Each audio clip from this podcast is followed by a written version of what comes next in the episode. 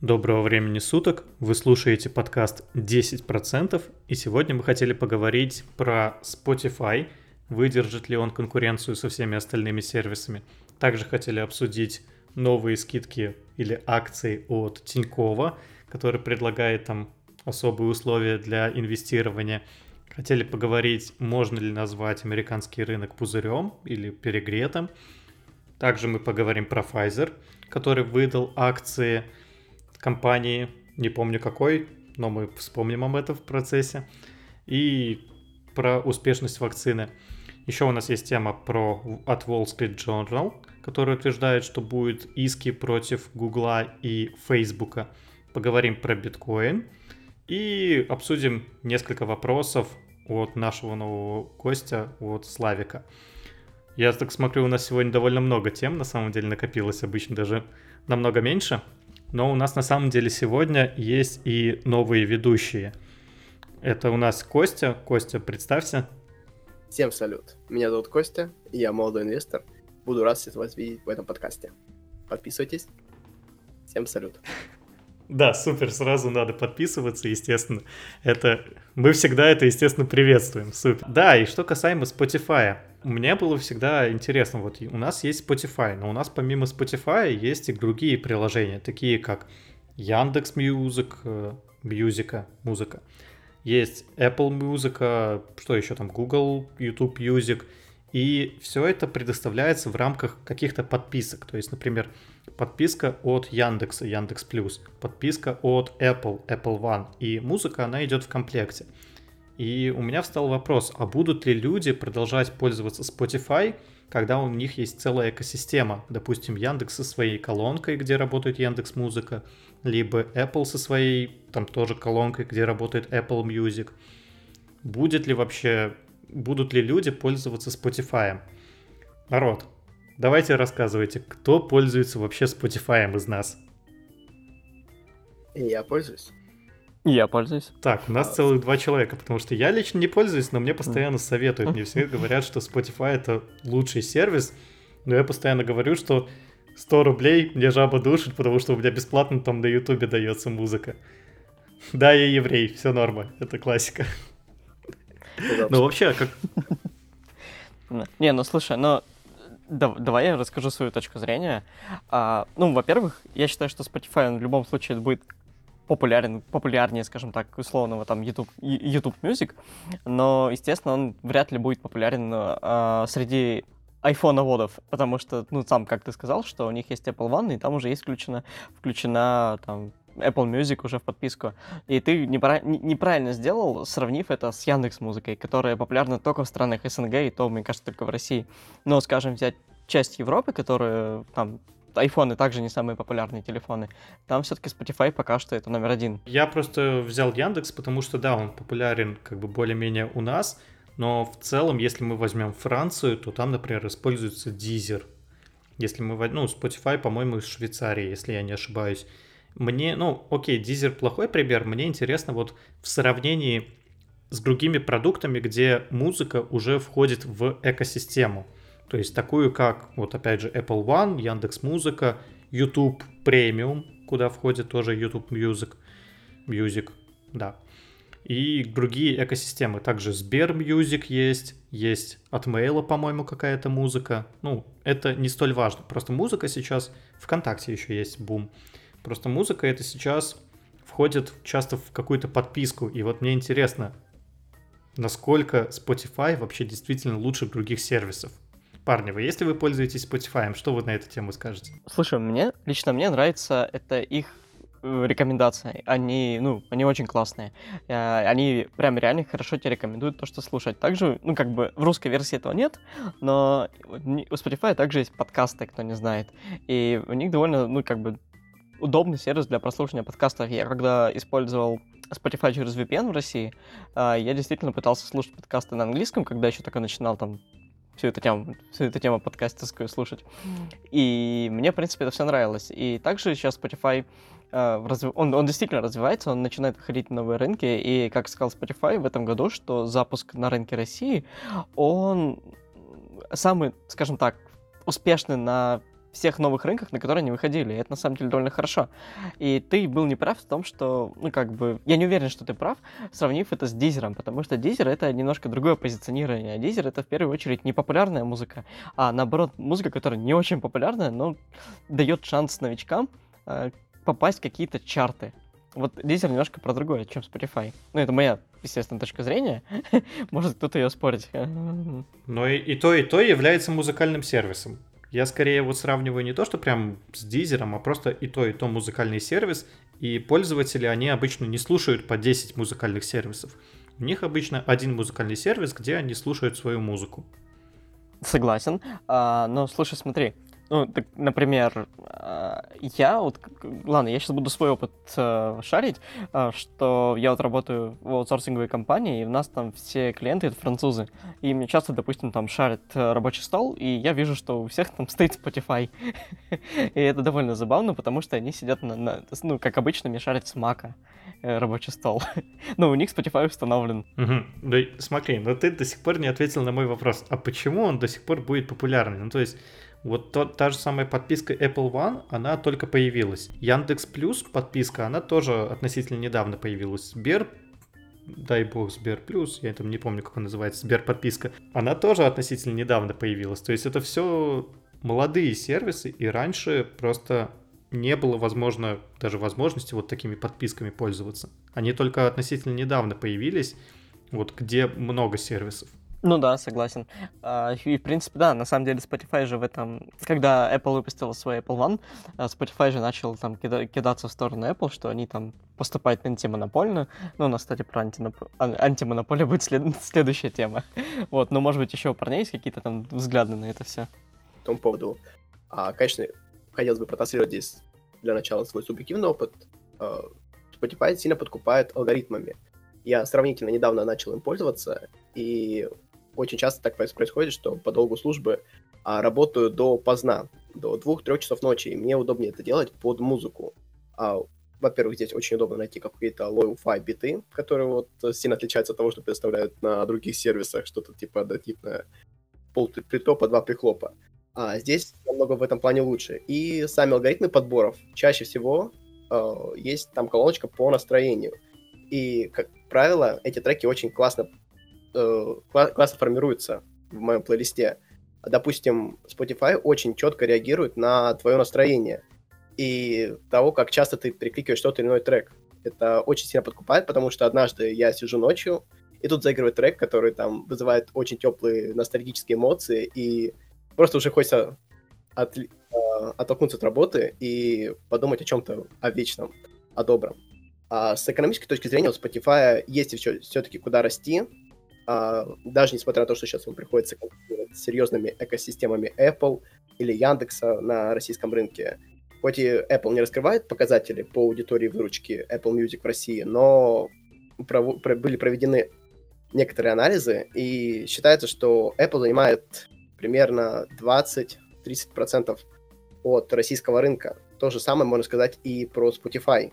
С учетом того, что Spotify на российском рынке, в принципе, не так давно и появился. А в мировом масштабе эти цифры, ну, примерно сопоставимы. И вот, как мне кажется, э, единственное, что сейчас спасет Spotify, это развитие именно этих алгоритмов, которые позволяют нам собирать плейлисты по настроению, по жанрам и позволяют это делать намного качественнее, чем другие сервисы. Мне кажется, именно этим Spotify и будет выигрывать. Именно это и создает его конкурентное преимущество. Не знаю, я вроде бы с одной стороны согласен с тобой, что действительно алгоритмы это классно, но с другой стороны, сейчас Spotify стоит уже 62 миллиарда долларов. И в реальности мне кажется, что он не стоит вот столько. Потому что если бы не было конкурентов, то окей, ему было бы куда развиваться. Но когда ты покупаешь какой-нибудь iPhone, у тебя там уже есть Apple Music, и который ты и так будешь покупать, потому что тебе нужна подписка там на другие сервисы, там на тот же самый фитнес, еще что-то, то Spotify дополнительно платить деньги за него, не знаю, я не вижу смысла. На самом деле про low-fi биты, которые ты сказал, я тоже их слушаю, ну, слушаю в Ютубе, они там есть более чем нормальные. Касаемо другой музыки, YouTube мне также подкидывает адекватную музыку. Да, YouTube я на самом деле YouTube Music никому не рекомендую, это не очень хороший сервис, он отвратительный, но тот же самый Apple Music, он отличный. Яндекс Музыка я пользовался, мне более чем нравится. Яндекс Музыка вообще прекрасно все делает. Ну, не знаю, Слушай, мне... я просто сейчас тебя перебью, и я вспомнил, ты вот там начал в сторону, опять же, Яндекс Музыки выходить, но ты забываешь еще про одну деталь, что я еще не видел устройства, на котором нет Spotify. Он, тут, я не знаю, люб... там Apple TV. Э, кстати, насчет Apple TV не уверен, там, по-моему, нет все-таки Spotify. все-таки да. А, ну, допустим, там PlayStation, Xbox, там микроволновка какая-нибудь, где есть там какой-нибудь, я не знаю, Android условно установленный. Там уже будет Spotify.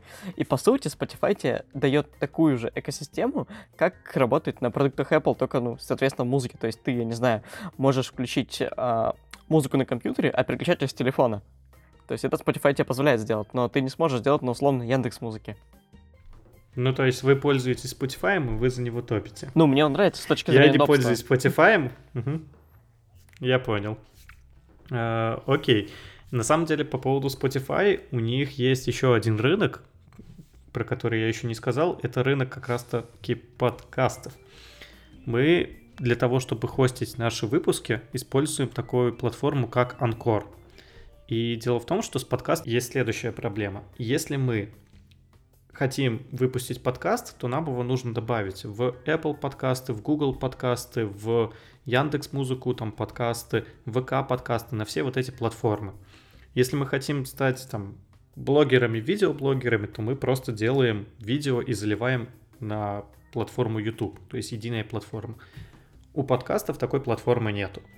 И Анкор — это сервис, который помогает облегчить вот эту штуку по выпуску выпусков, туфтологию сказал, но тем не менее, на различные платформы.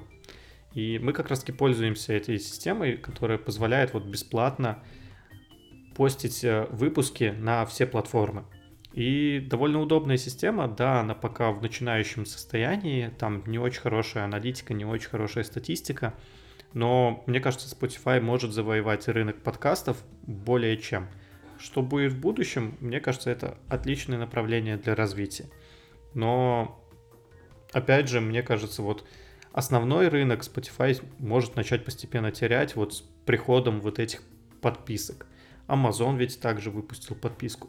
Мне на самом деле Spotify чем-то напоминает идею с э, Netflix, что Netflix медийный такой гигант, у которого куча контента своего, но когда сейчас появляются другие, там, Disney плюс подписка, HBO подписка и другие подписки, то в данном случае Netflix становится менее интересен для меня. Я вот Netflix также опасаюсь.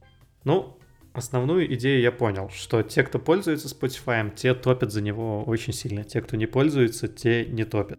Ну, хотел бы от себя добавить, э, всех поприветствую, Славик на связи, то как-то меня не представили в самом начале, мне тоже хочется вставить свое а слово. Ты уже, а ты уже был с нами.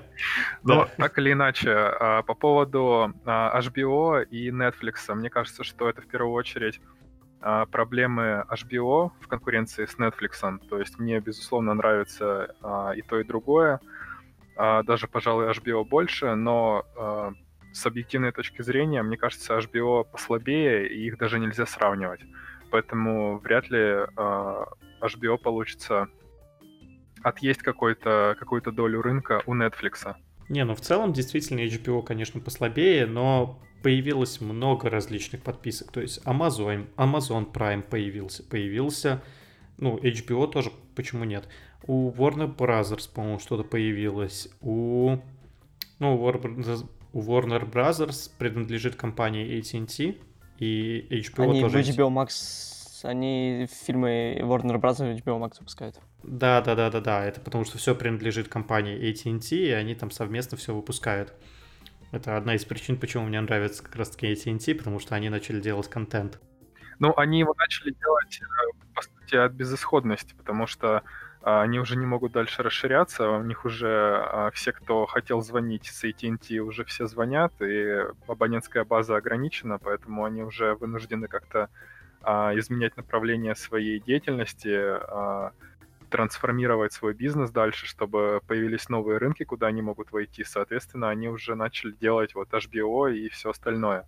Ну, AT&T уже стал давно компанией стоимости, да, то есть есть компании роста, где мы рассчитываем на рост, а есть компании стоимости, где мы рассчитываем уже больше на дивиденды и на то, что компания более стабильная, она уже не потеряет свой рынок. И да, мне как раз-таки этим AT&T очень нравится, что хоть они и стали компанией стоимости, они имеют хорошую позицию на, Америка... на американском рынке, но тем не менее пытаются как-то расширяться вот в сторону ну, купили Warner Bros. Да, в итоге покупка оказалась неудачной. Все мы знаем про пандемию и все вот такое. Но, тем не менее, мне нравится, что у них есть какие-то идеи, они в какую-то сторону двигаются. Хотя синергия, вот то, что производитель контента, производитель платформы HBO Max э, и вот, в принципе, оператор мобильной связи, вот какой-то синергии между этими проектами в итоге не получилось. Ну, по крайней мере, я ее не особо вижу. Может быть. Так, а что по поводу Spotify? Да, по поводу Spotify, вот э, хотел бы на своем опыте сказать тоже. А, конкретно со Spotify я особо не взаимодействовал никогда. А, почитав вообще про эту компанию, когда я только про нее узнал, это было, ну, пару лет назад, а, меня она очень заинтересовала, но я очень расстроился, что, к сожалению, на российском рынке она не представлена. А, я стал искать замену и нашел а, такую платформу, как SoundCloud. А, изначально компания, ну, то есть платформа SoundCloud была сделана для тех, кто пишет музыку, но в дальнейшем она как бы популяризировалась, и там точно так же могут слушать музыку обычные пользователи. И э, я к тому это рассказываю, что э, несмотря на то, что в России есть Яндекс, есть другие сервисы, а, все равно есть у меня знакомые, которые а, сидят на SoundCloud. И у этого есть э, причины, что там тоже действительно хорошо работают алгоритмы подбора. И я думаю, что Spotify точно так же сможет найти себе свою аудиторию, своих людей, которые а, точно так же будут э, им пользоваться и, возможно, будут пользоваться даже больше.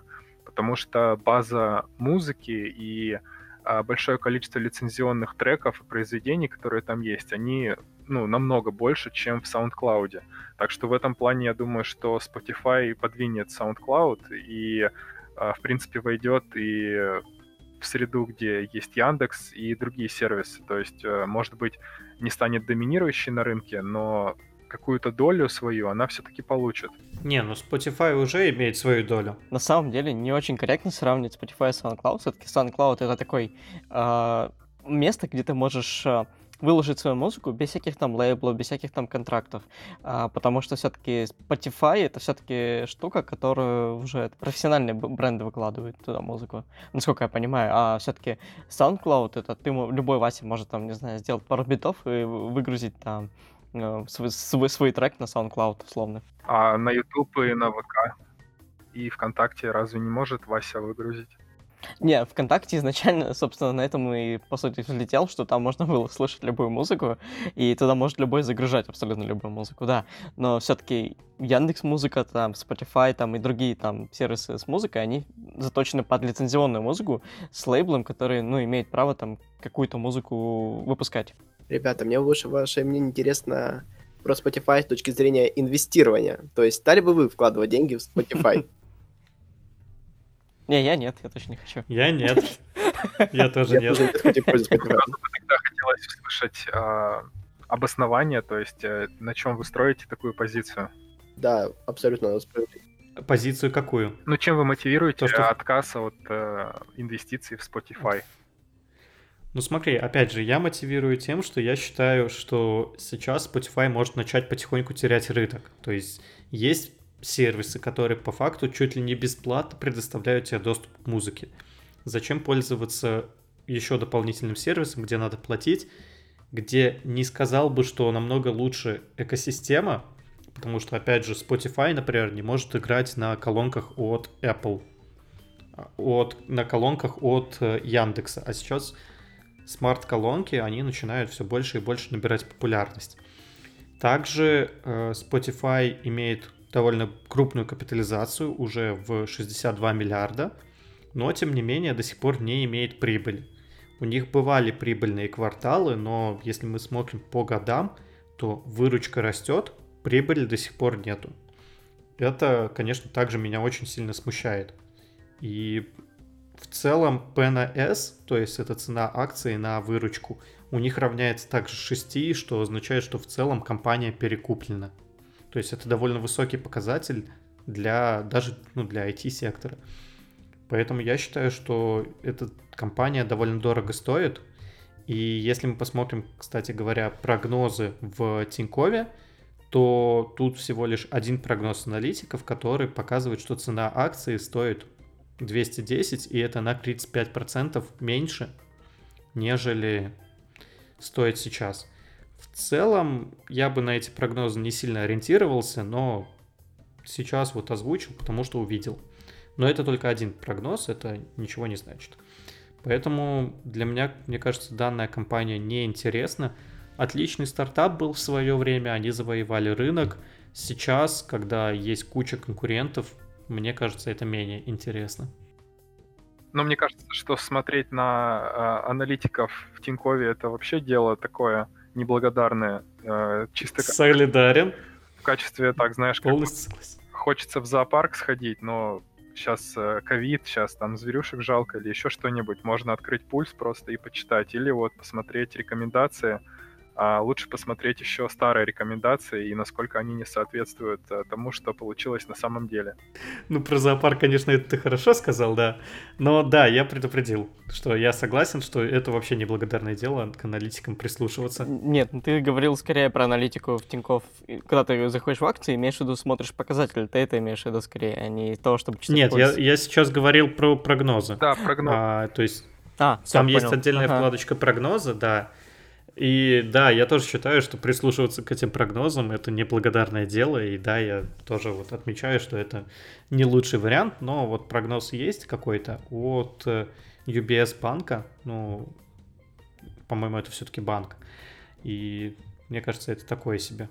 Можем ли мы сказать о том, что э, в таком случае э, вот этот вот успех на рынке РФ, на выход э, в Россию – что он является как бы мнимым, и что восходящего тренда дальше не будет вот с этой новостью и вообще в принципе. Не, слушай, на самом деле история с рынком России, она уже довольно старая. То есть я про эту новость слышал уже, по-моему, летом она была. И в целом, мне кажется, что... Эм, кстати, да, хороший вопрос. Вот э, будет ли восходящий тренд такие? Я бы не хотел заострять, э, на самом деле, вопрос на слове «новость», потому что новость э, — это, знаешь, такое, что-то случилось, все подскочило, потом все снижается. Это немножко другое. А здесь скорее э, вопрос к самому факту того, что компания вышла на российский рынок, и что она показала неплохой успех. То есть, в первую очередь, вопрос как бы к, ну, скажем, объективным каким-то показателям, а не новостным насколько они как бы достоверны, насколько мы можем э, строить на них дальнейшие ожидания. Не, ну объективно они достоверны. То есть, если бы нам предоставили недостоверную информацию, это бы довольно быстро вскрылось, потому что это публичная компания. Но в целом это для меня не показатель. То есть я вот уже обосновал, почему я считаю, что данная компания перекуплена. Я считаю, что она переоценена сейчас рынком, и хоть Spotify в какой-то момент был отличным бизнесом, сейчас мне кажется, что у нее появились очень сильные конкуренты, с которыми надо также считаться. И давайте так, ну вот 62 миллиарда стоит компания Spotify, и 2 триллиона стоит компания там, Apple. В целом разница у них, поскольку в 30 раз примерно, по стоимости. Но мне кажется, Apple намного больше делает, чем тот же самый Spotify. То есть Spotify это всего лишь сервис музыки, Apple это и полноценная экосистема, и телефоны, которыми все пользуются, и бренд, и макбуки, и куча софта, и экосистема имеется в виду Apple One, как подписка, и там разница, мне кажется, не в 30 раз. Так подожди, но не, все, не, не все же пользователи, там, не знаю, ходят с айфонами. То есть там большинство пользователей это все-таки, ну, андроиды. И что слушать на андроиде? Ну, YouTube Music, ты сам сказал, что это не супер удобный сервис. И, по сути, Spotify стал таким, ну, уже, ну, не словно нарицательным, да, как, как там Google, а, ну, как привычный уже сервис, когда ты где музыку слушаешь? Да, Spotify. Вот, я думаю, что Spotify будет еще очень долгое время держаться. Еще, еще плюс как бы еще плюс ты не учитываешь факт, что Spotify это, по сути, дает возможность слушать легально музыку бесплатно. Да, с рекламой, но бесплатно. Вот, YouTube, э, Apple Music... YouTube тоже дает, а Apple Music, да, не дает. Угу. И Яндекс Музыка тоже не дает, но Яндекс это местная локальная штука. Кстати говоря, это важный фактик, я про него и забыл, что э, Spotify дает возможность слушать музыку бесплатно не совсем правильно сравнивать Spotify с, с условным плом, потому что, ну, блин, все-таки подавляющее, подавляющее число пользователей это винда и андроиды, и где уже, где э, это либо YouTube, YouTube Music, который, ну, не очень популярен, в принципе, даже если посмотреть по графикам, по, по, по количеству пользователей, извиняюсь, и и как бы Spotify. Spotify, естественно, будет популярнее. Не будем брать мертвый рынок Российской Федерации, где там, ну, там, ну, кто-то, ну, чуваки будут оформлять себе условно там Яндекс Плюс и какой-то нахер никому не нужен Сберпрайм, да, ну, условно. Вот, и все-таки Европа, это Дизер, да, есть Дизер, условно, конкурент Spotify, но у Дизера очень намного, ну не намного меньше, но меньше количество там исполнителей, которые доступны послушать. И все-таки Spotify в этом плане выигрывает и бесплатной подпиской, условно говоря, будем называть ее подписка, и количеством исполнителей, количество треков, качество звука, а, возможность синхронизации между кучами устройствами. Я могу, как я уже сказал ранее, я могу начать слушать э, музыку на компьютере и управлять этой музыкой с телефона. И это, как бы я не буду переключать музыку на телефон она будет также играть мне на условной колонке или на условном компьютере. Я могу управлять это с телефона, это удобно. да, даже, кстати, у Apple такого нет. Ну, у Apple нельзя на Apple колонке запустить Spotify, насколько я знаю. Да, нельзя, но я имею в виду к тому, что даже у Apple нельзя на их экосистеме. Ну да, это я знаю. Ну, да, если у тебя mm-hmm. есть Apple Watch, которые там, ну, по сути, нахер никому не нужны, вот, и ты можешь, да, с Apple Watch сидеть такой и показывать, что ты переключаешь музыку на айфоне. Ну, как бы... Ну, так, это... погоди, а кто хотел Apple Watch купить? Я нахер хочу... никому Под, не подожди, нужны. я их уже хочу продать, но это другая история. Вот, и это, это, это серьезно, это максимально думанный кейс, что ты можешь переключать музыку с Apple Watch. Но это пропустим, это отдельная тема для дискуссии. Все-таки Spotify, он супер удобный. Ну, вот он, как бы что-то не говорил, он супер удобный. Я думаю, что если не найдут способ конвертнуть вот этих клиентов, которые к ним пришли со стороны СНГ, в клиентов, которые будут приносить им какие-то, какую-то дополнительную прибыль, там, не знаю, от рекламы, от подписок, от каких-то дополнительных сервисов. И вот тут уже может он как-то выехать на это. Это нужно смотреть в будущем. Сейчас пока делать какие-то выводы слишком рано, потому что на рабочих платформах, на которых он работает, это, это все-таки винда и Android. Там нормального конкурента еще нет. Ну хорошо. У меня чуть-чуть другое мнение, но, в принципе, мы уже довольно много сидим на этой теме. Все равно, вот давайте, хороший вопрос был задан. Сами хотим инвестировать в Spotify или нет? Нет. Ну, ты ответил, но я скажу, что я, наверное, не буду инвестировать, но не потому, что мне не нравится компания, а потому что я все-таки хочу вкидываться в компании, которые вырастут точно. Spotify еще не супер прогнозируемый.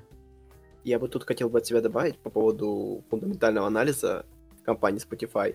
Мало того, что компания с шестилетней историей а, и капитализацией в 62 миллиарда долларов не генерирует стабильной растущей прибыли, это, ладно, хорошо, опустим этот момент. Так, доходность капитала на фоне этого всего лишь минус 30%, и говорить о реальных цифрах реаль, о реальной прибыли с инвестирования в Spotify в виде дивидендов – говорить не приходится. Компанию сильно разогнали, и, как мне кажется, это тот же самый феномен, феномен акций Zoom. То есть, э, ну, это как свежая кровь на рынке, во-первых. А во-вторых, то есть, типа, ну, все знают Spotify. Spotify отдельная компания, которая занимается музыкой, и скупают, растет спрос, соответственно, растет и цена на эту бумагу. То есть ее разгоняют люди, а не реальные физические а не реальные фундаментальные показатели компании. Ну да, то, что действительно у всех на слуху Spotify, и все покупают его. Слава, а ты что скажешь? Ну, э, я сейчас не хотел бы претендовать на какое-то авторитетное мнение, потому что я а, не рассматривал толком э, Spotify с точки зрения инвестиций и в то же время им даже не пользовался. Поэтому, а, наверное, если говорить с точки зрения а, желания заработать, то, наверное, здесь нужно хорошо подумать, потому что действительно есть определенные проблемы объективные, которые могут препятствовать дальнейшему росту компании, ну и, соответственно, а, возможности заработать тем, кто в нее вложился. Вот. А с точки зрения сервиса, это уже, а, в принципе, доказана компания, что она является удобной. но в любом случае, ввиду того, что ей тяжело конкурировать с экосистемами Apple и Яндекса в СНГ, Гугла и так далее, то, конечно, здесь, э, мне кажется, о больших каких-то заработках говорить не придется. По крайней мере, в обозримом будущем нужно понять, как компания будет решать эти проблемы. А, пока что это скорее а, ну, такая достаточно рискованная в плане заработка инвестиция, на мой взгляд. Да, я соглашусь. Ну, опять же, интересно, что у них будет с подкастами, которые платформу они там развивают. Но пока данная платформа показывает себя как отличный хостинг, но что они будут с ней делать дальше, пока непонятно. Что ж, пойдем дальше. У нас на самом деле была еще тема про то, что Тиньков. Я даже просто ее зачитаю. У новых пользователей появилась возможность собрать портфель до 100 тысяч рублей из представленных акций. Если какая-либо акция упадет в цене через 30 дней, мы компенсируем убытки. Это была цитата, которую я вырезал как раз-таки из приложения Тиньков. И вот такая новость, цитата, вот, ребята, что вы вообще думаете по поводу того, чтобы новые люди входили в рынок вот с теми акциями, которые дают, вот просто собирают портфель и им просто следуют.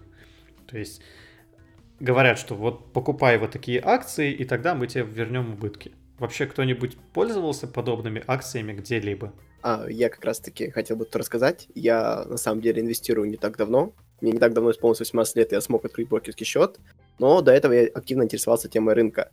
И тут бы хотелось бы остановиться на этом моменте поподробнее. А, во-первых, хочется сказать, что Тиньков не считает общую прибыль и убытки. Допустим, у тебя грубо говоря, ну, ты взял две компании, допустим, Газпром и Apple. Apple упала на 50 долларов, Газпром вырос на 2000 рублей. Ну, мы условно берем такие реалии. И это не означает, что там вот считается убыток 50 долларов и 2000 прибыли суммарно.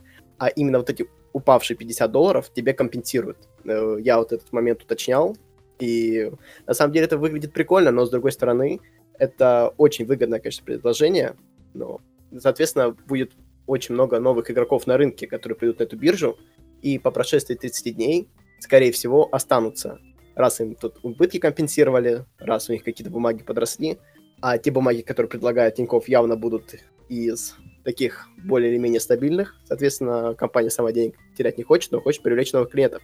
Ребят, я хотел бы узнать ваше мнение по поводу того, чем опасно наполнение новыми игроками на рынке, или это наоборот благо? Не, ну смотри, в любом случае любой приток денег это в как в качестве инвесторов, это приток денег, то есть акции компаний будут расти, потому что на рынке становится тупо больше денег.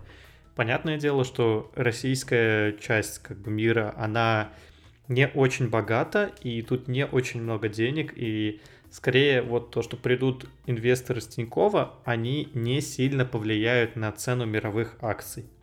Если вообще хоть повлияют хотя бы даже на один, там, на одну десятую процента, это, мне кажется, уже будет вау-вау-вау эффект.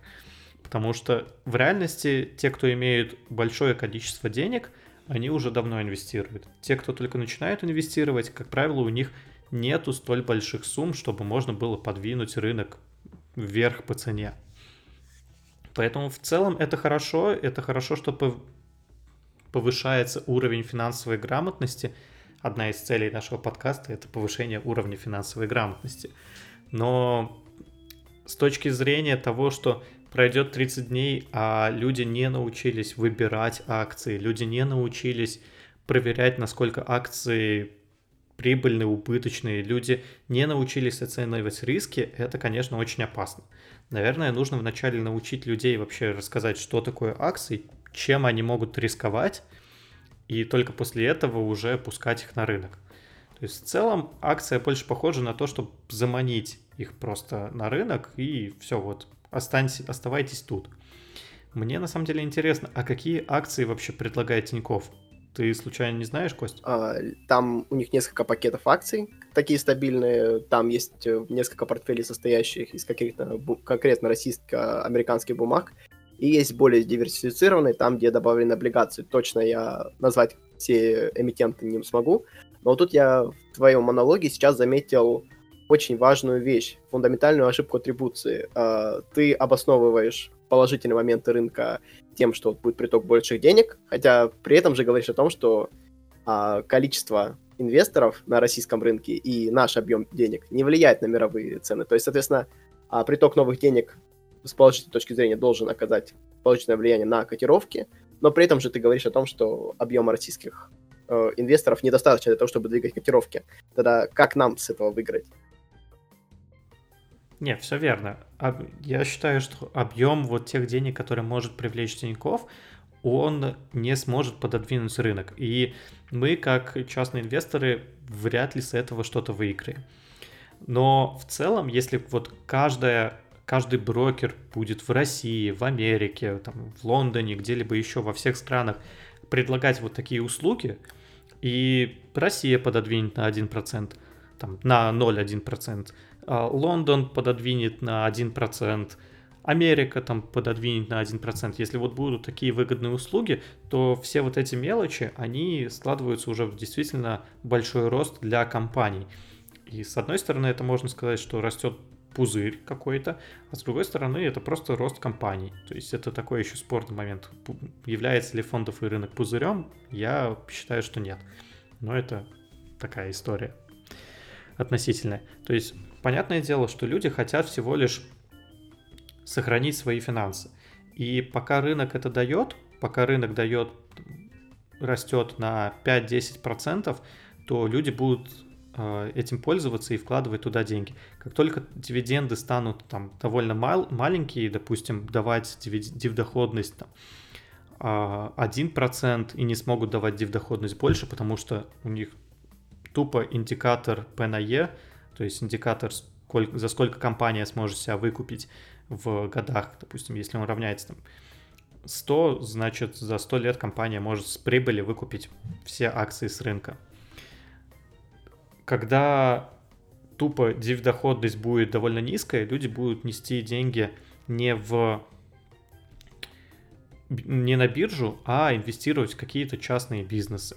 И этот приток денег, он всегда будет балансировать между собой. Для нас в целом э, выгодно чтобы частные инвесторы вкладывались и потихоньку двигали рынок наверх. Но сильно рынок мы не пододвинем. По крайней мере, вот, вот этой акции Тинькова. Слушай, но смотри. Ну да, естественно, акции Тинькова мы никак не пододвинем. Но давай просто представим э, ситуацию, когда приходит, не знаю, там каждый... Ну, короче, какое-то большое количество новых клиентов.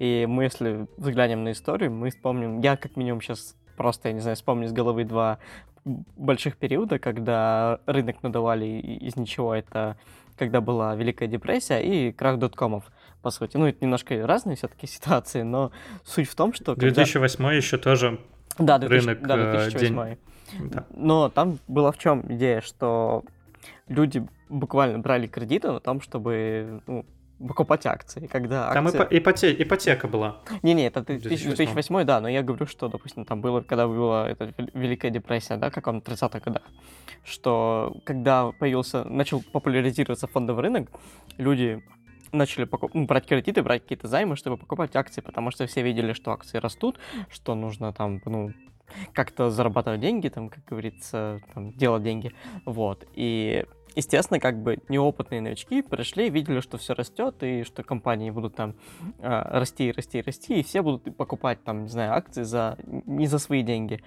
И тем самым надувая рынок. И мне кажется, что большое количество новичков на рынке это не есть хорошо, потому что придут совсем, могут прийти совсем отбитые люди. Вот тут хотелось бы еще добавить э, по поводу этого. Как раз-таки мне хотелось затронуть тему этих самых пузырев и того, как они сворачиваются, когда вот действительно наступали голодные времена, тот же, далеко, например, ходить не надо, 2008 год, а когда люди реально выходили из окон, смотря на, на собственные котировки, а смогут ли э, домохозяйки, которые скупают акции, потому что реклама Тинькофф э, звучит с каждого утюга, и потом смогут ли они пережить просадку на, грубо говоря, 20% даже, не говоря уже о том, что если будет какой-то кризис типа на 60-80%. Как вы считаете, это не чревато даже с моральной точки зрения? Ну вот я бы как раз хотел сказать про домохозяек. Это вот э, прям слово, которое я хотел употребить э, в, своем, э, в своей фразе. В общем, А, действительно, сейчас реклама очень сильно развита и у Тинькова, и в Америке а, на своих платформах было привлечено огромное количество людей на мартовской просадке. И без шуток, действительно, большое количество домохозяек и вообще простых людей, которые достаточно далеки в обычное время от инвестиций, они зашли на рынок. И лично мне видится это следующим образом, что с одной стороны это безусловно хорошо, потому что это большой приток ликвидности, как уже было сказано. А, и мне как инвестору а, и а, любым другим людям, которые стремятся как-то развиваться в этой сфере и узнавать что-то новое, то их компетентность становится их конкурентным преимуществом. То есть если сейчас зайти в пульс и спросить у людей, знают ли они, что такое RSI, что такое MACD, там, показатели PE, PS и все прочее, то э, большая часть из них, они просто не скажут, что это такое. Поэтому те люди, которые э, хотя бы что-то в этом понимают, хотя бы как-то читают графики и понимают, что э, на хаях покупать не надо, то они уже смогут отбирать деньги у тех, э, кто этого не понимает, то есть у тех же домохозяек, ну, извините, работяг и так далее.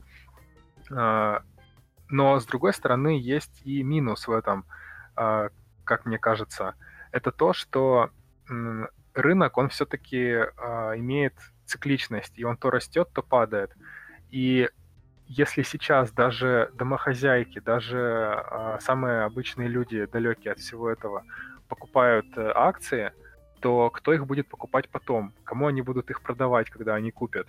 То есть э, в один момент, как э, говорится, музыка заканчивается, и кому-то стульев не хватает.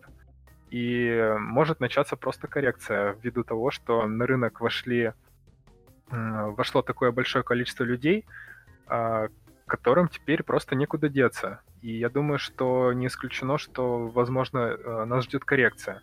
Плюс еще э, достаточно долгое время сейчас э, бычий рынок, то есть, возможно, это и есть предпосылки для медвежьего тренда дальнейшего, затяжного. Если мы говорим про российский рынок, то на российском рынке сейчас в Мосбирже зарегистрировано порядка 6 миллионов аккаунтов. То есть, в принципе, есть еще куда расти. То есть мы вспоминаем, что в России у нас 140 миллионов населения, да, убираем до 18 лет, да, убираем там, после 60, допустим, хотя после 60 тоже могут люди инвестировать, но тем не менее оставляем рабочее население, и у нас получается примерно 100 миллионов человек. Я на самом деле эту цифру выдумал, я не знаю, сколько она пример точно, но мне кажется, плюс-минус, наверное, скорее минус, может быть 90-100 миллионов. И так как на Мосбирже сейчас зарегистрировано всего лишь 6 миллионов, то нам есть еще куда расти, у нас запас в десяток раз. Хорошо, что мы знаем, допустим, про ту же самую Америку? В Америке, я не помню, как называется биржа, через которую все инвестируют, брокер. Или что-то такое. Робин Гуд. Да-да-да, я про него и хотел сказать. На Робин Гуде зарегистрирован всего лишь 13 миллионов человек. Это данные, по-моему, за октябрь. Э, в Америке сейчас живет 360 миллионов человек. То есть, опять же, разница в несколько раз. Да, понятное дело, Робин Гуд появился недавно, но Робин Гуд как раз-таки это больше для домохозяек. Мне нравится, что у нас тоже можно назвать всех домохозяйками, и мы так пренебрежительно относимся к этому слову, но тем не менее. И там тоже есть куда расти. И это вполне нормально. Поэтому пока что еще есть куда расти. Вот тут хотелось бы добавить по поводу того, есть куда расти. По это дело, что а, мы можем бес, бесконечное количество, ну, условно говоря, бесконечное денег, количество денег вливать на фондовый рынок, ну, примерно как делает США. То есть, допустим, у нас норма ПНЕ считается 2, ну, 5, а в Америке этот price to а, составляет 20-30. Ну, это считается в среднем очень утопично, поэтому у технического сектора это будет немножко повыше. И, соответственно, волатильность будет повыше, потому что большое количество домохозяек создает лишнюю волокиту на рынке. То есть, э, конечно, это мечта для спекулянтов, трейдеров и всего прочего, но минус мы уже обозначили. Поэтому, если мы собираемся переходить к следующей теме, я хочу сказать напутствие. Дорогие слушатели, если вы еще не начали инвестировать, не начинайте. Спасите фондовый рынок и нас. Шутка. Так, я наоборот считаю, погоди, я наоборот считаю, что если вы не начинали еще инвестировать, то первое, что вам нужно сделать, это начать заниматься своими финансами. Посчитайте, сколько вы зарабатываете денег, сколько у вас приток денег, сколько вы тратите денег. Научитесь эти деньги откладывать. То есть, опять же, откладывать по те же самые 10% от прибыли – это отличное правило, которое работает, которое уже доказано, что это не влияет на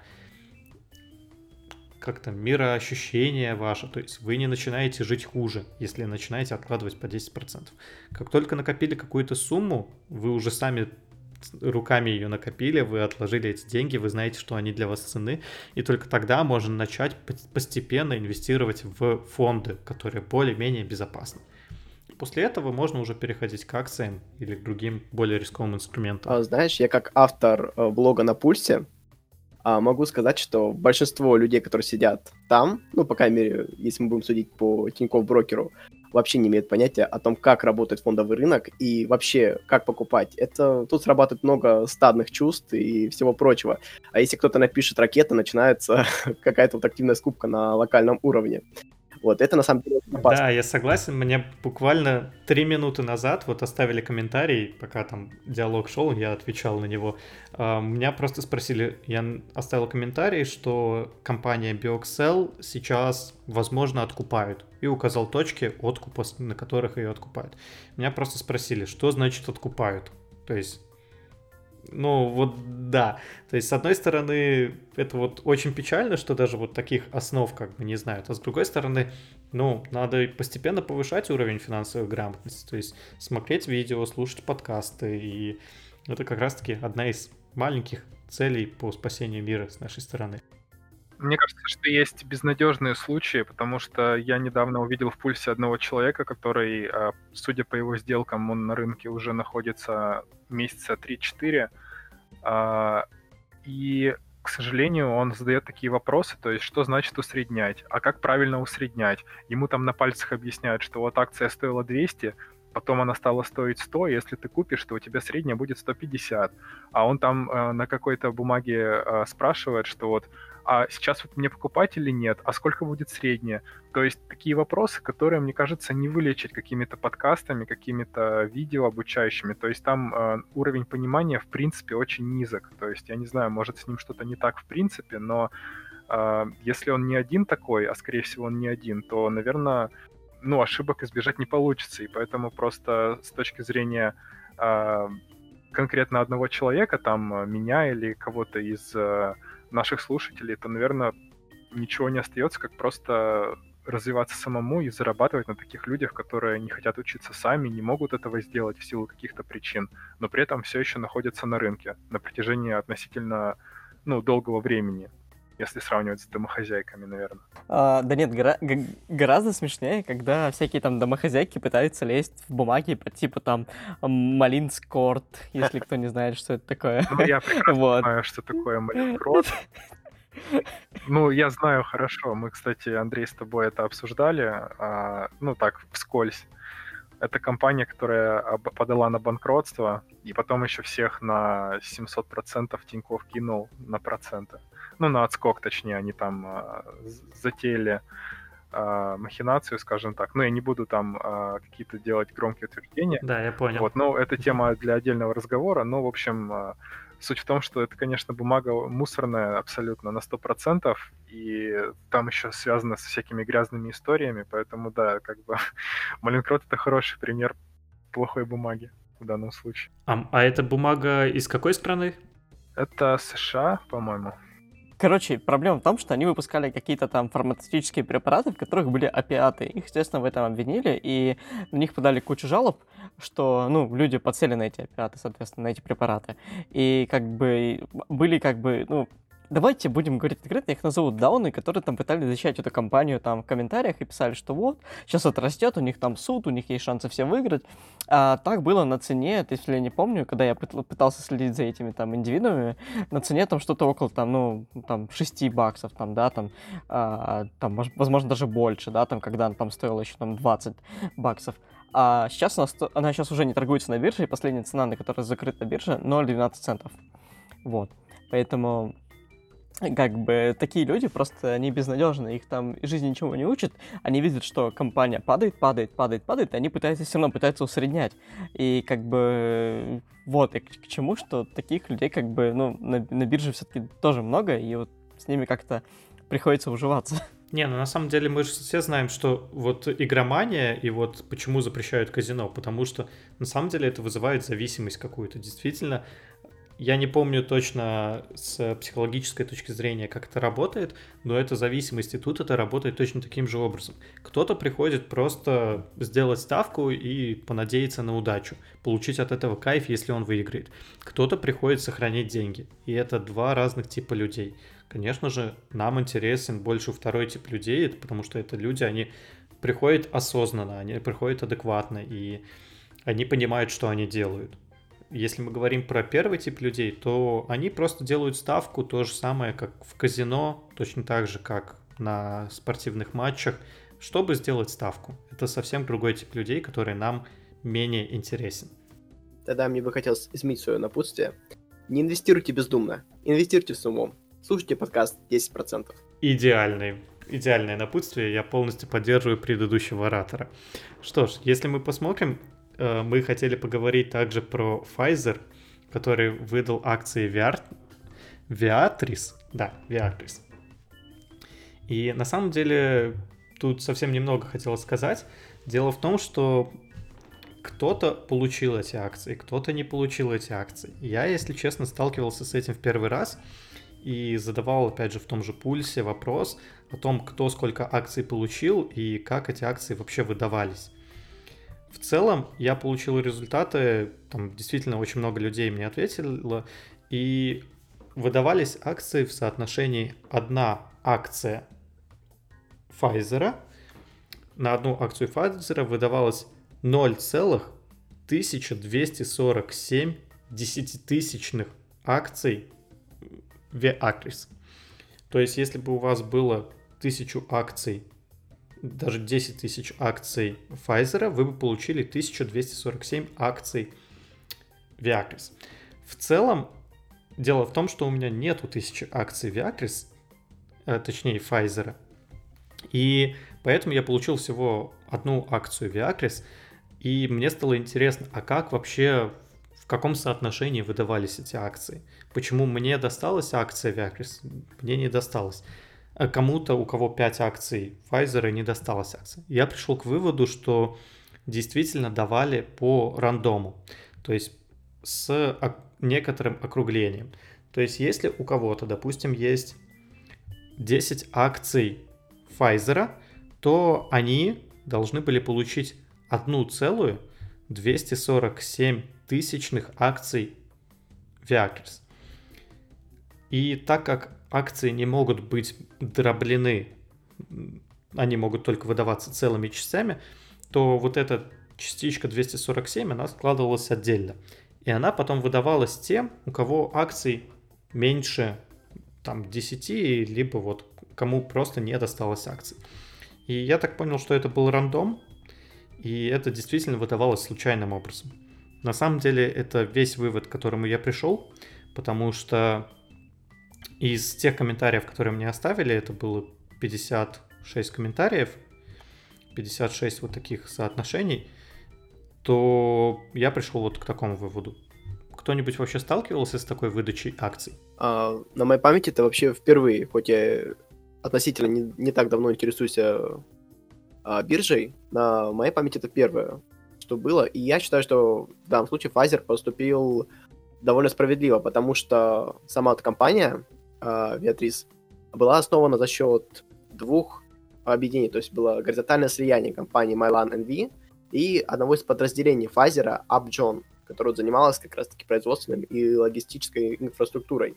И, соответственно, бизнес по факту потерял часть самого себя, ну, по факту Виатрис, конечно, принадлежит а, Pfizer, но сам инвестор может ощутить, ощутить нехватку вот этой вот части и ее компенсировать как раз-таки вот этим вот, вот этим выдачей акций. Выдавался он, конечно, очень странным методом. Это не сплит, и поэтому очень трудно оценить на самом деле этот масштаб, с учетом того, что дробления акций быть не может. Поэтому распределение здесь было какое-то ином порядке, в котором нашему сознанию, видимо, недоступно. Ну вот опять же, да, я пришел к выводу, что это была случайность, потому что действительно не нашел никакой корреляции между тем, кому сколько акций досталось. То есть, да, если у вас было 10 акций и вам полагается более одной акции Pfizer, то вы железно получали вот эту одну акцию, две акции, в зависимости от того, сколько у вас акций Pfizer. Вы железно получали акции Viacris. Но если у вас не хватало этих акций, то есть, допустим, одна, один делить на 10 тысяч, ой, тут сложная вот эта математика, 1247 десятитысячных, то есть 1247 десятитысячных, то если у вас было меньше 9 акций, чтобы получить гарантированно на одну акцию на 9 акций Pfizer, одну акцию Viagris, то тогда дальше уже включалось случайное распределение, и вам случайным образом давали вот эти акции. Что ж, я еле-еле это выговорил. На самом деле, данная тема, она мне интересна, потому что появилась новость, что Wall Street Journal планирует сделать антимонопольные иски в следующем году, подать антимонопольные иски на самом деле, мне эта новость была интересна, потому что Wall Street Journal утверждает, что федеральное и государственное агентство США готовят 4 антимонопольных иска к Facebook и к Google в следующем году. И опять же, мне интересно, вот как будет идти деление этих акций. То есть мы как инвесторы тех же самых Facebook, Google, что произойдет, когда пойдут эти иски, и, допустим, в 22-23 году решат распилить эти компании на десятку разных компаний. Мы, скорее всего, как инвесторы, получим точно так же часть акций вот этих компаний. Кто-нибудь вообще держит акции у себя Гугла, Фейсбука? А, нет, тоже по причине прикупленности, и тем более финтехов, э, IT в портфеле достаточно. А мне больше был интересен а, один прогноз одного датского банка, который я сегодня читал об этом на Тинькофф журнале, он дает такую ставку, что Amazon, скорее всего, переедет на Кипр, то есть разместит там э, свою, свой штаб и будет управлять своей компанией оттуда. Соответственно, зарегистрируется как э, предприятие, которое учреждено на Кипре. Соответственно, на нем будут располагаться другие законы с учетом влияния Амазона и его денежных возможностей, вполне возможно, что он сможет договориться с властями намного проще, чем США, которая имеет намного большую мощность. Как вы вообще считаете, возможно ли, что когда-то корпорации станут новыми государствами, или это утопия?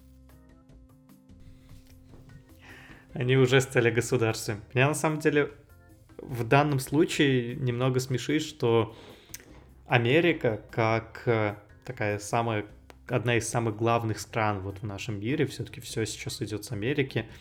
И поп-культура американская, и мы пользуемся там, телефонами американскими, э, ноутбуками, компьютерами, все американское. И они вот как главные в мире теснят вот компании, которые также являются главными в мире, теснят Китай тот же самый, боятся потерять вот эту монополию основную, а сами борются с антимонопольными компаниями. В чужом глазу соринку видишь, в своем бревно не замечаешь. Но в целом сейчас компании уже имеют довольно сильный вес. То есть сейчас уже известно, что тот, тот же самый там, Apple, Amazon, Alphabet, Facebook — это компании, которые имеют капитализацию уже более 1 триллиона. Facebook, по-моему, все еще нет, я честно не помню. Но остальные компании имеют капитализацию больше 1 триллиона долларов, и это больше, чем бюджет многих стран. То есть больше, чем ВВП многих стран. И ну что значит станут отдельными государствами? Просто я эту формулировку часто слышал, на том же самом канале Invest Future про это часто говорят, но это просто еще одна сила, с которой надо считаться, это просто еще одна сфера влияния. То есть Раньше были влиятельные, там, допустим, фамилии, там, фамилия Ротшильд была влиятельна. Сейчас влиятельно название компании, то есть там Amazon. Все сразу понимают, о чем речь. Точно так же со сканами. Это просто еще одна сфера влияния, которой обладает каждая компания. где-то у компании больше влияния, где-то меньше. То есть сравнение со странами это немного странное сравнение вот с государствами. Но просто большие компании. Я вот часто слышу формулировку, просто немного не понимаю ее. Ну, я так понимаю, что под этим подразумевается, что ну, что такое государство, да? Это есть некая а, организация, по большому счету. Это экономическая организация большая, ведь э, в государстве государство тоже зарабатывает деньги, оно тоже там а, тратит на внутреннее какое-то устройство, на внешнюю политику. А, там есть различные структуры, которые занимаются там охраной правопорядка, которые там занимаются стройкой, закупками, производством пищи и так далее. То есть э, всем тем же самым занимаются уже большие корпорации, у них большое количество сотрудников, там тысячи э, людей в штате. У них точно так же есть всякие службы безопасности, различные департаменты и так далее. То есть в этом смысле они как бы меньше, конечно, но, как можно сказать, фрактально они очень похожи. То есть они э, структуру имеют примерно ту же самую. И э, с ростом таких корпораций у них возрастает количество финансов, возрастает количество вовлеченных людей, которые э, зависят от этих компаний, и этим людям можно диктовать э, свою волю, то есть как, например, бюджетников гонят на выборы в России, то точно так же компании, ну, не именно так, но в целом они могут влиять на своих сотрудников, которые там работают. То есть э, эти корпорации уже могут э, влиять на политические э, события, могут влиять на выборы в США, как очерняли Трампа в различных источниках и выдавали про Байдена только хорошее.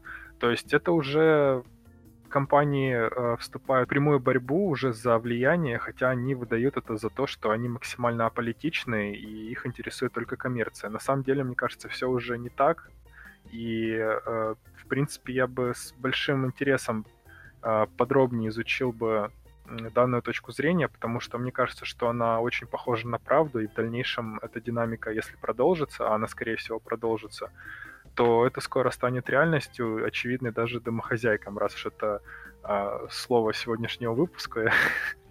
Ну смотри, если мы говорим про то, что там требуется в компаниях там еда какая-то, требуется в компаниях там охрана, еще что-то, да, это все требуется. Но компания в первую очередь зарабатывает деньги, то есть коммерциализация это в первую очередь.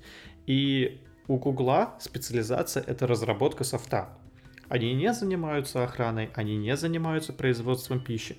Поэтому часто такие компании просто нанимают другие компании, там, поваров, э, и им проще заплатить там охранному агентству, обеспечить, обеспечьте нам безопасность и все, тогда эта компания уже занимается. У охранного агентства свой бизнес. Точно так же с поварами. Есть повара, которые работают там на постоянке, но есть просто кейтеринг, которые заказывают, ребята, приедьте к нам и сделайте у нас свой ресторанчик. Опять же, у IT-гигантов бизнес — это создание IT-продуктов. У них нету бизнеса по производству пищи. Поэтому, если им потребуется вот, еда, массажи, еще что-то в офисах, то они это просто закажут в других компаниях. Да, с одной стороны, это можно сравнить с тем, как страны общаются между друг другом. Это абсолютно точно так же там производство каких-то, ну даже элементарно, производство всего сейчас происходит в Китае. Производство софта происходит в Америке. Но все-таки это немного другое, но в целом масштаб, конечно, пугает. Я немножко не понимаю даже, а к чему мы ведем. То есть, понятное дело, что компании сейчас имеют большое влияние. И а к чему изначально спич этот был? Андрей, вот смотри, ты сейчас привел очень неправильную очень неправильную аналогию. То есть ты взял какой-то конкретный IT, ну, типа Фейсбука или того же Гугла, а если мы возьмем, к примеру, какой-то более диверсифицированный бизнес, тот же, допустим, Сбербанк, который сейчас пытается просочиться во все области, ну или наш, тот же Яндекс, который начинался с разработки софта, ну, браузера закоса под э, Google поисковой системы, и сейчас вот занимается доставкой еды э, до наших домов. А компании в целом, типа, не образуют сами по себе какие-то отдельные государства, а в целом корпорации как экосистема. То есть ты говоришь о том, что одна компания заказывает у другой э, какие-то услуги и так далее. То есть сама вот эта экосистема образует, может образовать какое-то анархическое поле вне зоны действия государства. То есть, типа, постепенно, как мне кажется, государство как институт может отмереть. А если сейчас брать раз мы уже затронули анархию, то тут уже можно сказать, что государство это монополия на насилие. И вот самое страшное, что может остаться именно эта функция его. Ну, мы уже ушли в какую-то демагогию, так что давайте вернемся в экономику из политики. На самом деле, если ты говоришь, ну, во-первых, я не получил ответа по поводу того, что там Facebook и Google планируют э, против них антимонопольные дела заводить. То есть мне до сих пор непонятно, э, что там произошло и что там планируется сделать. Э, Жень, ты, кажется, эту тему заносил? Нет, не я. Но у меня есть на самом деле что по ней сказать. Да нет, слушай, ну на самом деле это сейчас такой, грубо говоря, мировой тренд, что все государства пытаются бороться с монополистами. А, не только США, Европа и даже наш российский ФАС что-то там гавкает. Но суть в том, что мне кажется, это все вилами по воде, потому что э, я считаю, что монополия это на самом деле выгодный государство, потому что это больше денег, это больше налогов.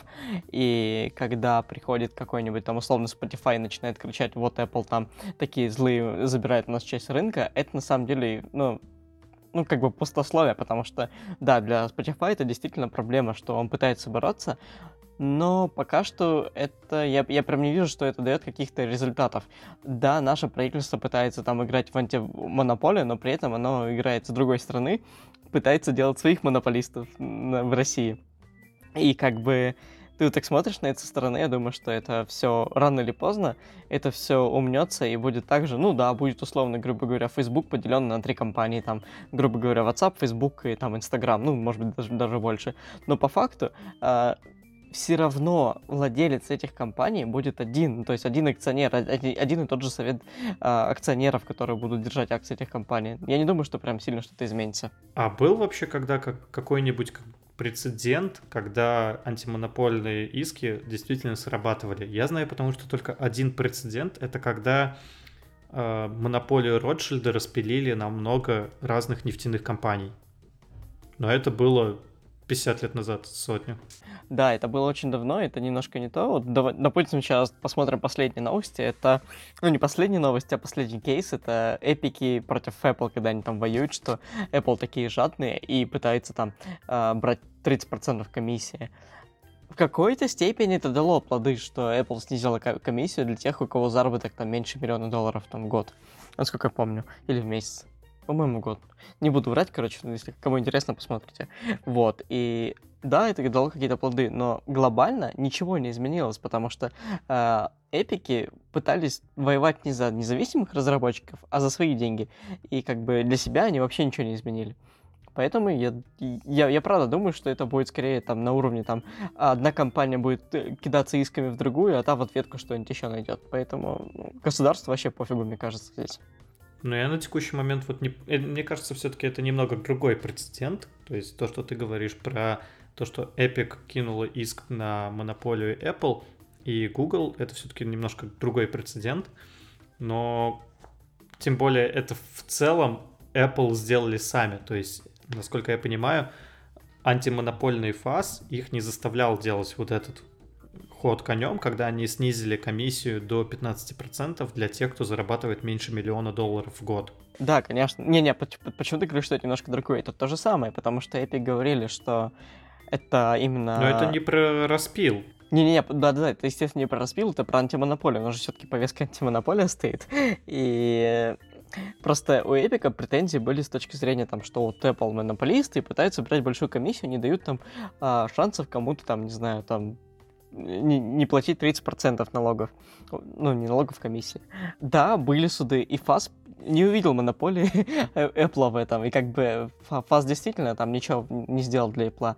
И Apple действительно сам решил, чтобы, ну, типа, ну, может быть, поднасрать эпикам, я не знаю, можно другое какое-нибудь слово подобрать, но подна поднасолить, скажем так. Но суть в том, что ну, как бы не, даже государство уже стояло на стороне Apple, потому что монополии выгодны государству. Это все-таки большие налоги, и налоги это, ну, самая значимая часть существования государства. Ну, налоги же, они как бы имеют... Смотри, мне так кажется, что есть определенная единица спроса, ну, допустим, 100 человек, И какая разница, 100 человек, они отдадут это в одну компанию, или отдадут они это в 5 компаний, по 20 там, или в разных пропорциях, или компании будут конкурировать, там, расширяться, и эти 100 человек превратятся в 110 человек, и как бы налогов заплатят больше. То есть, мне кажется, не столь важно, через одну ли компанию а, люди платят государству или через несколько компаний. Э, смотри, да, на самом деле ты прав, но ты не учел тот факт, что когда у тебя 100 компаний, тебе очень сложно следить за тем, как они уходят от налогов. Но когда у тебя один большой Apple, ты можешь смотреть за его отчетностью. И как бы тут гораздо проще это все контролировать. Но ведь государство сейчас готовит, ну вот по новости, по крайней мере, государство готовит антимонопольные иски к Google и Apple. То есть это противоречит тому, что ты говоришь. Да, я думаю, что я соглашусь с Андреем в этом случае, потому что когда компания становится одна, она становится слишком влиятельной, слишком а, богатой, и тяжело с ней начинать бодаться. А в то же время, когда компании раздроблены, то все-таки государство, оно на протяжении десятилетий и ну, сотен лет, а то и в древности тоже там всякие э, государства, когда вели войны, они же тоже получали налоги от простых крестьян. То есть э, это историческая роль государства на протяжении тысячелетий собирать налоги. И сейчас настолько развита инфраструктура, государственный аппарат и налоговая вся система, что, я думаю, э, не составляет какого-то не является сверхзадачей собрать налоги с какого-то большого количества компаний. Мне кажется, тут подходит как раз-таки присказка, поговорка «разделяй и властвуй». То есть тут как раз-таки именно и хотят разделить вот эти компании, чтобы проще было их контролировать. Когда ты один огромный Facebook, который все контролирует, то это одно. А когда ты отдельно там Facebook, отдельно Instagram, отдельно Marketplace в Facebook, то это совсем другое. Такие компании имеют намного меньше капитализацию, намного меньше людей зависит от этих компаний, то есть намного меньше у них работников. И если там не понравится действие какой-то компании, допустим, в Фейсбуке начнут пиарить не того Навального. политика, допустим. Ну, да, немножко, немножко другая страна, но да, допустим, пусть будет в Фейсбуке начнут пиарить Навального. Кстати, да, я тут согласен. Даже уже был же прецедент, когда Твиттер пытался там э, помечать посты твиты Трампа о том, что они, типа, там, ну, не, не содержат недостоверную информацию. Да-да-да-да-да. Ну да, и, соответственно, в таком случае намного проще, если что, компанию прижать, потому что и меньше сотрудников зависит от этой компании, то есть меньше людей пострадают, и, в принципе, прецедент будет намного ниже, чем когда огромная компания резко что-то с ней произойдет. Ну и сила будет э, по умолчанию на стороне государства, во много раз превосходящая. Да, на текущий момент она пока что до сих пор на, на стороне государства, до сих пор США там намного крупнее, чем ВВП США имеется в виду намного крупнее, нежели там даже самый богатый Amazon там но вот как раз-таки мне кажется, что они боятся потерять вот эту монополию на власть, что, опять же, есть такая штука, что люди, они очень ведомые. То есть, если мы вспомним там нацизм, то э, людям промывали в, как... в течение долгого времени голову то, что там евреи не являются людьми. Вспомнил историю тут. И для людей это было нормально. Точно так же мне кажется, они боятся, что людям могут начать промывать голову на тему, да, на различные темы, неважно даже на какие. И э, то, что подается в СМИ, крайне важно для э, наших политиков и для нашей вообще системы. Поэтому контроль СМИ, например, это первое, что делает э, диктатор, когда захватывает власть. Ладно, на самом деле я ушел в какую-то полемику и немного в другую сторону. В итоге, мы не потеряем ничего, если распилят Google и Facebook.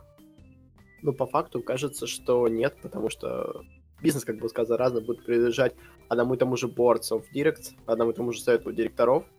И просто, может быть, уже были прецеденты, типа, когда вот не так давно, а, этой осенью был, по-моему, да, этой осенью был созыв глав Амазона, Фейсбука, Гугла и Apple, и была дискуссия по поводу этих монополий, где все эти компании признались, ну, практически все эти компании признались в том, что они занимают монополизирующее место на рынке, и, и допустим, вот Amazon, а, как препятствует другим маленьким магазинчикам проходу на рынок. Amazon же сам по факту производит эту продукцию, ну, постепенно продвигает ее по своим алгоритмам.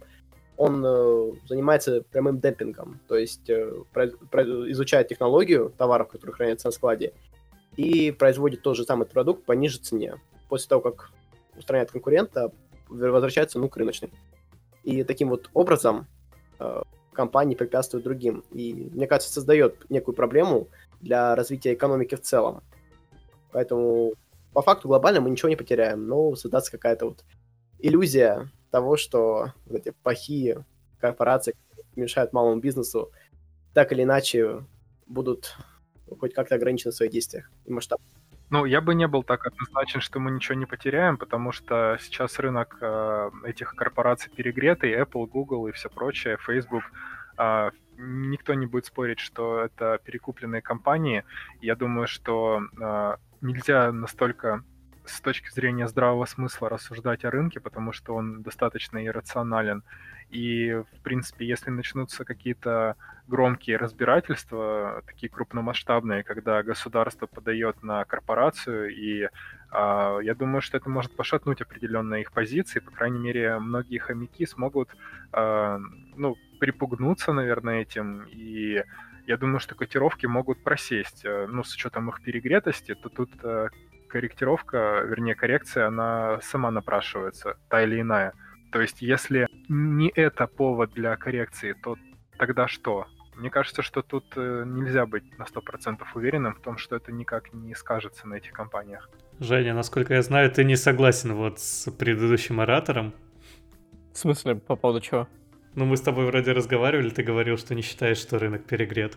Нет, я просто не считаю, что он так сейчас резко упадет, что вот если посмотреть на исторический там график, что исторически рынок всегда растет. Да, бывают просадки, но в конечном итоге у тебя все равно будет акция, ну, как бы стоит там через 10 лет, там, ну, дороже, если компания совсем не подкатится. Ну, естественно, там отбросим какие-то совсем там случаи, как с малинкой, вот, но в целом, если посмотреть на тот же, я не знаю, Amazon там 15 лет назад, то у него абсолютно другая цена, и там все тоже могли кричать, что вот, типа, там рынок перегрет, что там все так дорого. Я бы хотел тебя вернуть немножко в наше русло, как-то немножко тебя приземлить на землю, потому что мы все-таки говорим не с исторической точки зрения, потому что понятно, что через 20 лет э, все вырастет. С точки зрения судов, с точки зрения демонополизации – конкретно этот фактор вот в узких рамках, я думаю, что он скажется отрицательно. Безусловно, а, бумага это и переживет, и вырастет, и перерастет, но если мы говорим о судах, я думаю, что они, если и скажутся, то отрицательно. Тут я согласен. Ну, на самом деле, я тут спорить не буду, что если компания будет делить, то, конечно, акции там, ну, будут также очень сильно, ну, ну, не подроблены, конечно, но ну, упадут точно в цене. А у меня теперь э, созрел такой вопрос. Если с точки зрения котировок, ладно, мы, возможно, проиграем, то проиграем ли мы с точки зрения выручки? То есть, э, как будет выручка считаться со всех подразделений, которые входят в состав Фейсбука до его деления, или теперь будет для каждой, для, для каждой конкретной компании, на которую поделят ее, э, будет считаться отдельная выручка и прибыль? Мы в этом плане потеряем или приобретем только? Вот интересно мнение Славика на этот повод. Я думаю, что если компании разделяются, то и разделяется их выручка, прибыль и все остальное. Потому что иначе, э, иначе что под собой подразумевает разделение? То, что у них там названия разные, но все в общий котел сливается, то никакого разделения тогда нет. Я думаю, что государство не эту цель преследует, чтобы они там э, из одной вывески сделали три вывески, а чтобы именно разделить финансовые потоки, э, разделить генеральных директоров, чтобы на каждом участке был отдельный человек, а не один. Вопрос-то в чем? Что потеряем ли мы? Ну, если ты вложишь, э, у тебя была одна акция одной компании, да, большой, ее разделят, и ты купишь заново каждую акцию, каждую часть этой большой компании, как бы уже новую компанию, то, ну, номинально, да, я, конечно, не супер какой-то инвестор, но с точки зрения здравого смысла и математики, номинально ты при тех же финансовых успехах этой компании разделенной, ты, по идее, ничего не потеряешь. Но как это будет происходить в реальности, я уже сказать затрудняюсь. Я с тобой согласен, то, что, в принципе, потоки будут разделены, и это будут абсолютно одинаковые компании, то есть аб- абсолютно разные компании, извиняюсь. То есть э, у каждой компании будет свой финансовый поток, и это как раз-таки основная цель. Но и также скажу, что я думаю, что если компания Facebook, допустим, поделится на две компании, допустим, для примера просто накину, Instagram и Facebook. Вот, допустим, она разделилась на две компании, то мы, как акционеры, мы получим и акции компании Facebook, и акции компании Instagram. То есть такой пример, опять же, вот Pfizer, который купил компанию, то, что мы сегодня обсуждали, мы получили как раз-таки акции, я снова забыл название этой компании, Viacris. Я думаю, будет то же самое, и акции, скорее всего, просядут, но через какое-то время, опять же, рынок растет, и оно должно отыграться, и будет все более-менее хорошо. Просто смотрите, сейчас как, вот, вот к какому моменту ее подвести, тоже не связано с тематикой нашего подкаста, самая первая тема, которую мы обсуждали. Допустим, условный Facebook разобьют на несколько вот этих компаний. А, представим для аналогии, для удобства, чтобы было понятнее. Допустим, под этот бы прицел государства попал бы Apple. И тоже разделили условно бы по сервисам. Отделили бы Apple от Apple Music. И вот тогда бы на этом фоне Apple Music у, у Spotify было бы больше шансов обогнать э, конкурирующий с ним Apple Music или нет? Как вы считаете? То, то же самое деление вот этих компаний, допустим, Facebook, не позволит ли каким-то стартапам обогнать уже существующие продукты на рынке, или они также будут занимать доминирующие позиции на, на потребительском рынке? Но все зависит от удобства, которое будет. В целом, да, если Apple Music отделится от экосистемы Apple, будет самостоятельным проектом, то да, у Spotify, мне кажется, больше будет шансов. Но, тем не менее, это очень маловероятно, что вот такое произойдет. Плюс останутся другие игроки, тот же самый Amazon Prime, который также дает, то есть будет очень много вот этих нюансов э, и будет очень очень много игроков сейчас, если касаемо Spotify. Мне кажется, отрезать Apple Music — это как выстрелить себе в ногу просто с точки зрения компании Apple. Нет, ну это ж не Apple делает, это их заставляет FAS, то есть Федеральная антимонопольная служба делать. Да, я понимаю, но я имею в виду, что они будут всеми силами упираться и пытаться этого не допустить, потому что это, ну, реально как выстрелить себе в ногу просто. Ну да, так оно и есть. Ну, опять же, любая компания будет бодаться, и никакая компания не хочет быть разделена.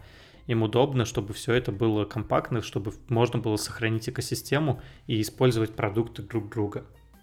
Но прецедент, который я знаю, это прецедент в далекий-далекий, когда Ротшильда монополию на нефть распилили – там э, Ротшильд потерял управление, и у него осталась только небольшая компания, а все остальные э, компании отдали э, другим э, управляющим.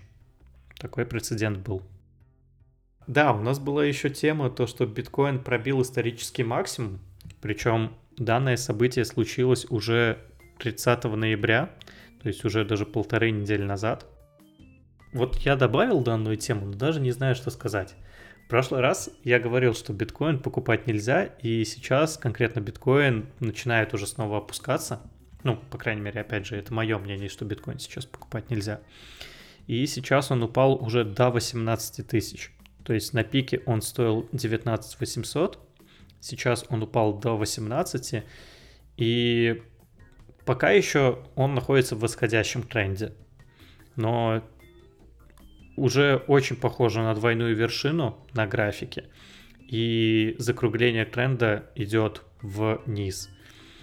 В целом, по последнему дневному, дневной свечке есть большой фитиль вниз.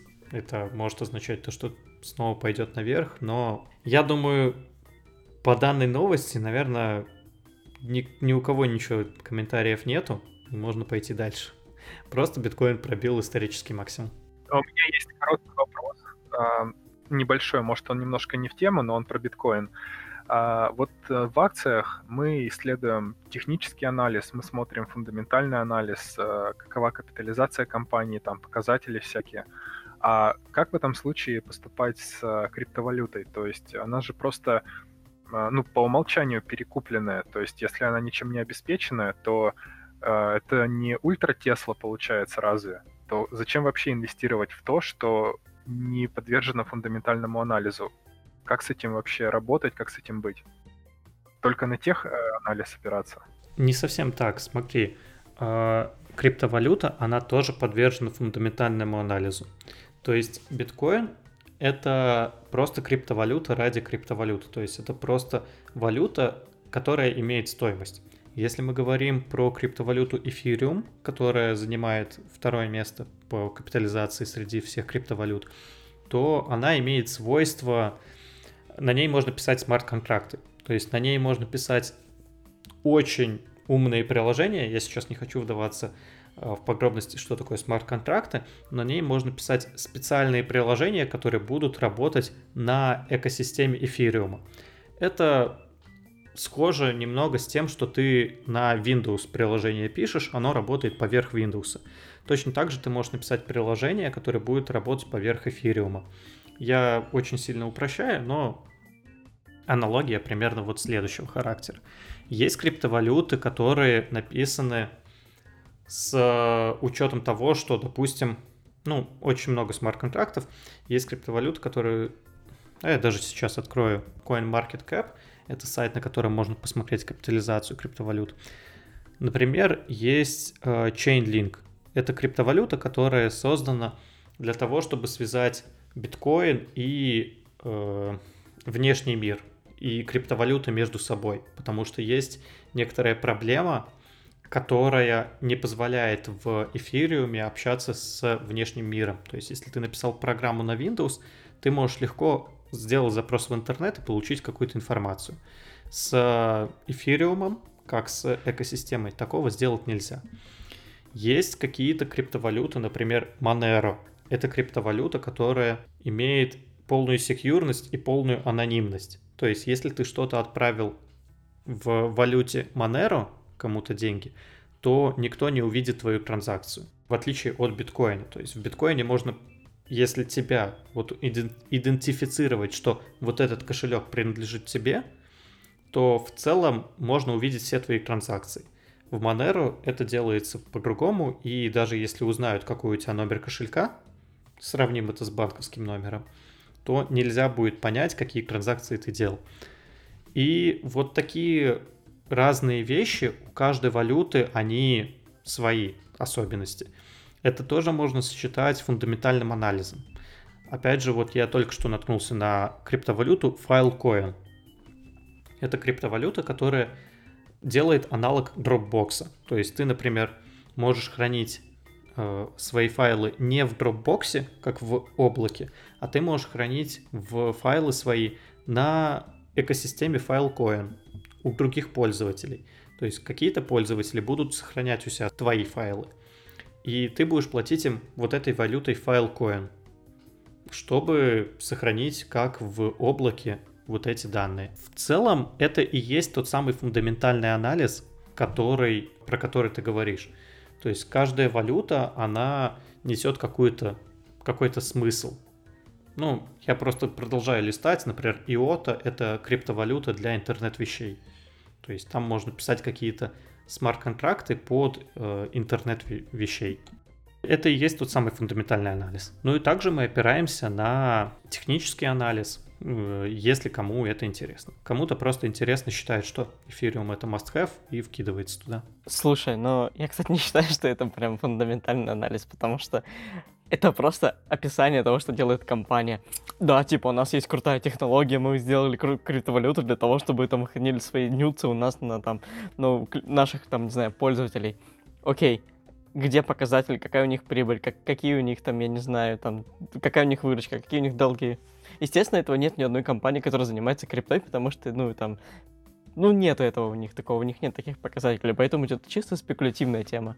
Нет, все верно. Таких показателей действительно нету, и ты не можешь посмотреть, сколько компания зарабатывает. Но в целом именно основа фундаментала — это идея компании, что компания делает, сколько у нее клиентов, сколько она зарабатывает.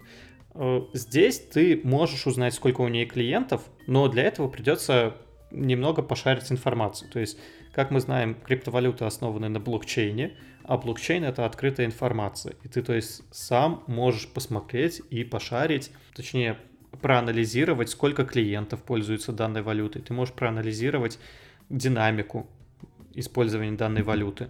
А это ведь тоже есть фундаментальный анализ. То есть, да, тут нету показателя такого, как, допустим, P на I, P на S, там, и других показателей, ебеда.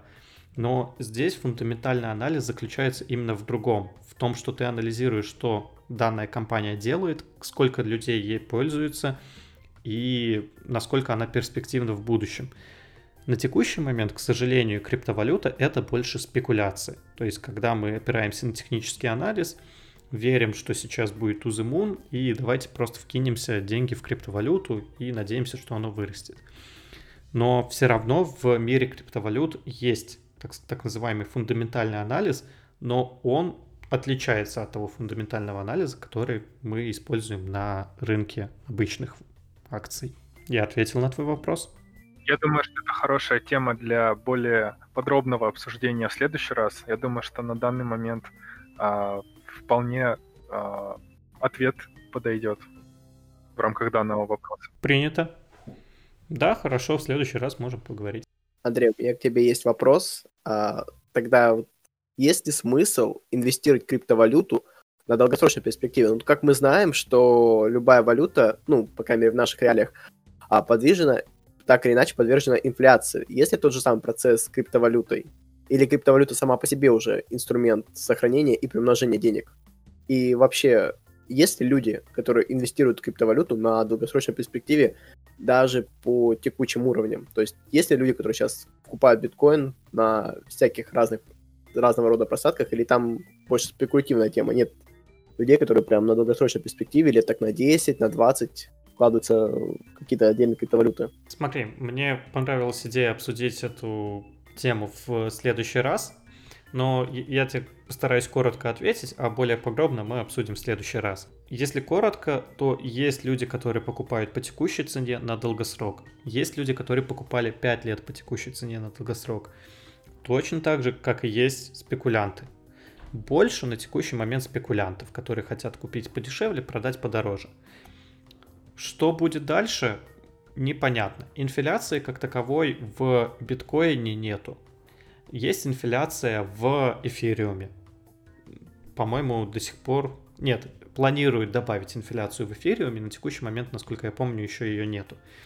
Но это более обширная тема, и я предлагаю ее действительно отложить на следующий раз, потому что мы действительно уже довольно долго пишем этот выпуск. Я думаю, было бы неплохо сделать э, подкаст, отдельно выделенный под криптовалюту. Потому что, на мой взгляд, людей, которые торгуют на фондовом рынке акциями, а, гораздо больше, чем людей, которые а, торгуют криптовалютой и в этом разбираются. Поэтому, чтобы как-то это разграничить э, и не пихать все в одно, я предлагаю сделать отдельный выпуск э, по криптовалютам в дальнейшем, а сейчас все-таки, ну и в принципе в дальнейшем не а, занимать половину выпуска вопросами про криптовалюту, а сфокусироваться больше на фондовом рынке. Я подумал, ты сейчас предлагаешь, а давайте еще один подкаст зафигарим, не 10%, а 100% to the moon какой-нибудь, чисто про криптовалюты. Ну, Уже испугаться успел. Ну нет, я, 20, принципе... я, я, придумал, я придумал даже название 20к. Вот просто 20к, все это вот цифры, которые там ну, 2017 погоди, год. 20к плюс. Ну, как бы там же в плюс мы надеемся выйти. Ну, я не про подкаст в целом, а про выпуск подкаста. Зачем брать так глобально? Я просто говорю, что отдельный выпуск подкаста сделать по криптовалюте.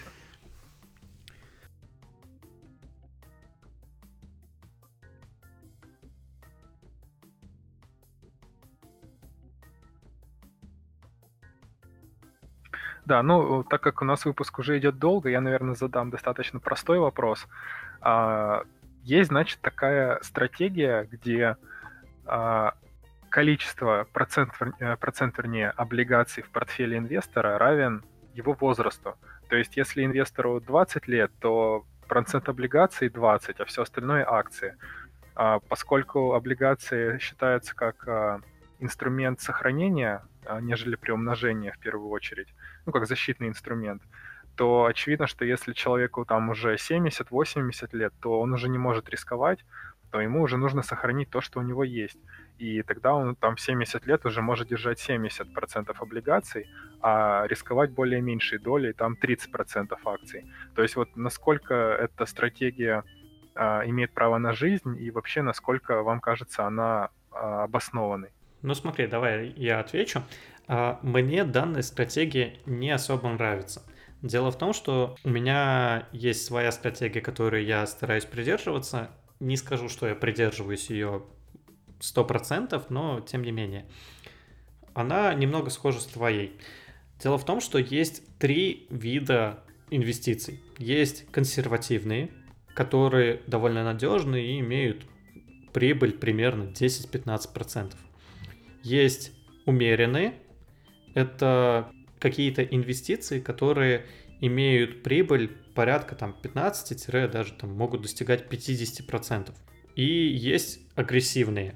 Это те же самые криптовалюты, у которых прибыль может достигать там больше 50%. На самом деле называть их можно по-разному, можно умеренно и назвать это до 30%. Кто как называет, это не жестоко декларировано.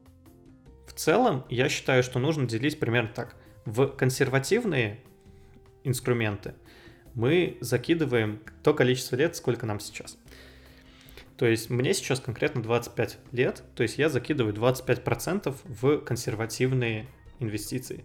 Консервативными могут являться облигации, какие-то фонды и там сбережения в банке, то есть банковский депозит. Это является консервативными инвестициями, и даже вот там 10% это уже хорошо. Я там сказал до 15, я сокращу все-таки до 10. Акции могут, это умеренный инструмент, то есть они могут достигать, давать прибыль там в районе 30%, там даже, даже 50% когда-то, это прям супер хорошо. Это хороший инструмент, и агрессивные, как я и привел пример, это, допустим, криптовалюты. В целом, процентовка примерно следующая. В консервативные мы ложим столько денег, сколько нам лет, а оставшиеся, в моем случае, это 75% денег, мы делим пополам. Это 37,5 в умеренные и 37,5 в агрессивные инструменты. Вот такой тактики придерживаюсь я. В целом есть много других тактик. Что каждому приемлемо, тот каждый использует. Это касаемо вот той тактики, которую я использую. Что касаемо вот твоей тактики с облигациями по количеству лет. Это действительно хорошая тактика, но сейчас мне кажется, облигации являются очень неприбыльным инструментом.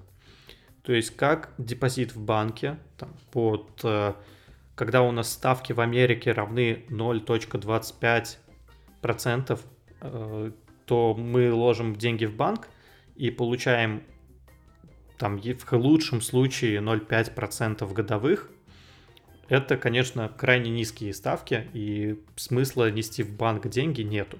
В России, понятное дело, процентов больше дают, но у нас и намного выше инфляция. Не стоит про это забывать. Если мы говорим про облигации, то там может достигать прибыль 2-3% годовых. И это тоже неплохо. Но мне кажется, выгоднее инвестировать в данном случае уже в акции. Если мы покупаем облигации компании Apple, то да, это надежно, да, это, это хорошо, это надежно, и мы эти деньги получим, если Apple не обанкротится.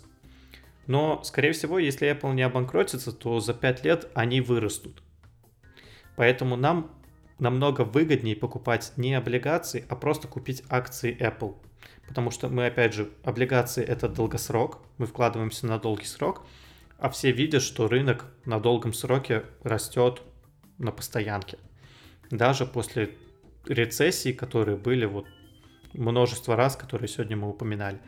Поэтому выгоднее все-таки, если брать вот на долгосрок, покупать какие-то акции, нежели облигации компании. Потому что если компания обанкротится, то облигации тоже пропадут. А если компания не банкротится, то с большей вероятностью она вырастет. Ну, здесь сделаю небольшую ремарку, что облигации в этом смысле работают немножко по-другому, чем акции, что если компания обанкротится, то а, ее имущество, ее активы, они не испарятся просто в принципе. И э, облигации э, будут погашены, скорее всего, за счет капитала компании, то есть будут распродавать э, имущество компании, там что-то пилить, что-то еще. То есть э, облигация это по сути э, долг. И в первую очередь, э, когда компания дает кому-то, берет у кого-то в долг, то долг должен быть погашен. А акция это просто части доли компании, а, это как а, становится человек собственником части этой компании. И он точно так же кому-то должен, если компания брала облигации. И что при банкротстве компания а, в первую очередь будет погашать облигации и только потом оставшимся инвесторам акции. Так что немножко в этом смысле облигаций понадежнее будет но опять же сказывается на доходность. Это в идеальном случае, а в реальности происходит следующим образом. Компания пытается выкарабкаться из той ямы, куда она упала. И перед тем, как подать на банкротство, э, у них уже, как правило, идет минус на балансе, то есть они берут кредиты, либо выпускают другие облигации. И облигации часто погашаются не полностью при банкротстве компании, а иногда и вовсе, вовсе не погашаются. Поэтому это не гарантированная выплата твоих денег, если банка, компания обанкротится. У меня тут созрел тогда вопрос на этом фоне. Вот эта стратегия с облигациями и акциями была разработана еще несколько лет назад, когда акции не были настолько доходными, а облигации не выглядели настолько более сохраняющим инструментом, чем перемножающими капитал, когда облигации были доходнее, а акции были, ну, не настолько прибыльнее, чем сейчас. Не стоит ли нам пересмотреть э, вообще в целом подход к инвестированию и вот эту вот консервативную часть, которая, ну, в принципе, в идеале должна быть у инвестора для стабилизации своего портфеля, выразить в виде каких-то стабильных компаний, ну, то есть того же условного Apple, то есть какие риски того, что завтра или через год не станет этой, этого конгломерата. Вот. А, может быть, тогда нам стоит выражать вместо облигаций то ли портфеле стабильными компаниями, а какую-то часть оставлять растущими. То есть не утратили ли облигации своей значимости в современном мире? Как вы считаете? Ну, вот как раз-таки, как ты и сказал, я примерно так и делаю. То есть у меня есть AT&T в портфеле, у меня есть Comcast в портфеле. Это те компании, которые я считаю, ну и Pfizer тоже, те компании, которые уже выросли. Я не считаю, что они будут сильно расти хотя я недавно делал разбор технического анализа на своем YouTube-канале по AT&T, и там я пришел к выводу, что он будет расти, и да, пока что он растет. Но, тем не менее, это больше подходит вот под консервативный портфель, то есть это бизнес, который работает, платит дивиденды, и вряд ли с ним что-то случится такого, что э, резко всем не потребуется мобильная связь будут пользоваться чем-то другим. Поэтому это более надежно, нежели... Это более интересно, нежели облигации. Особенно если мы покупаем на долгосрок, потому что мы получаем и дивиденды, и все-таки какой-то никакой, но маленький рост, так как в целом рынок растет. Поэтому многие и пересматривают вот эту стратегию с облигациями в сторону того, что мы просто покупаем либо фонд, там тот же самый S&P 500, либо покупаем какие-то супер надежные компании. В моем случае я выбрал AT&T, Pfizer, Comcast. Ну, Comcast я, возможно, продам, но это отдельная история. Мы ответили на твой вопрос? Да. Это вопрос был Жене. Это вопрос был Славику. А, да, ты подробно рассказал про то, как ты на это смотришь и как ты составляешь свой портфель. Здесь, конечно, есть э, поле для дискуссии, вот, но, а, в принципе, на вопрос, безусловно, ответ я получу. Ну смотри, опять же, каждый составляет свой портфель самостоятельно, и да, ты можешь воспользоваться услугами финансовых консультантов, но и он тебе уже может подсказать, что к чему. Я таким не являюсь, то есть я не являюсь финансовым консультантом. Я могу рассказать только свой личный опыт. В моем случае, вот я уже рассказал. Что ж, супер. Я думаю, на сегодня на самом деле мы очень много поговорили, много тем обсудили. Вы слушали подкаст 10%. Сегодня мы обсудили... Много всего. Да, много всего, не да. надо это перечислять. Ну, не, ну подвести итоги. Мы обсудили Spotify, э, выдержит ли он конкуренцию с другими компаниями. Мы поговорили про Тинькофф, обсудили про рынок, является ли он перегретым. Также мы поговорили про антимонопольное законодательство и то, как сейчас э, идут иски к Гуглу, Фейсбуку и другим компаниям. Обсудили такую тему, как компании становятся государствами, поговорили про Pfizer, немного поговорили про биткоин и рубрика «Вопросы от Славика» отлично нам зашла. Что ж, подписывайтесь на наш подкаст, оставляйте комментарии. Будем ждать ваши темы в комментариях в Телеграме. И всем до скорых встреч. Пока-пока. Со всеми прощаюсь. Спасибо, что дослушали до конца. Надеюсь, было интересно. Спасибо ребятам. Было очень круто. Рад, что к вам зашел. Спасибо Андрею, нашему хедлайнеру, что разрешил залететь к вам. А, прокачивайте свою финансовую грамотность 10%. Всем спасибо. Всем пока. Пока.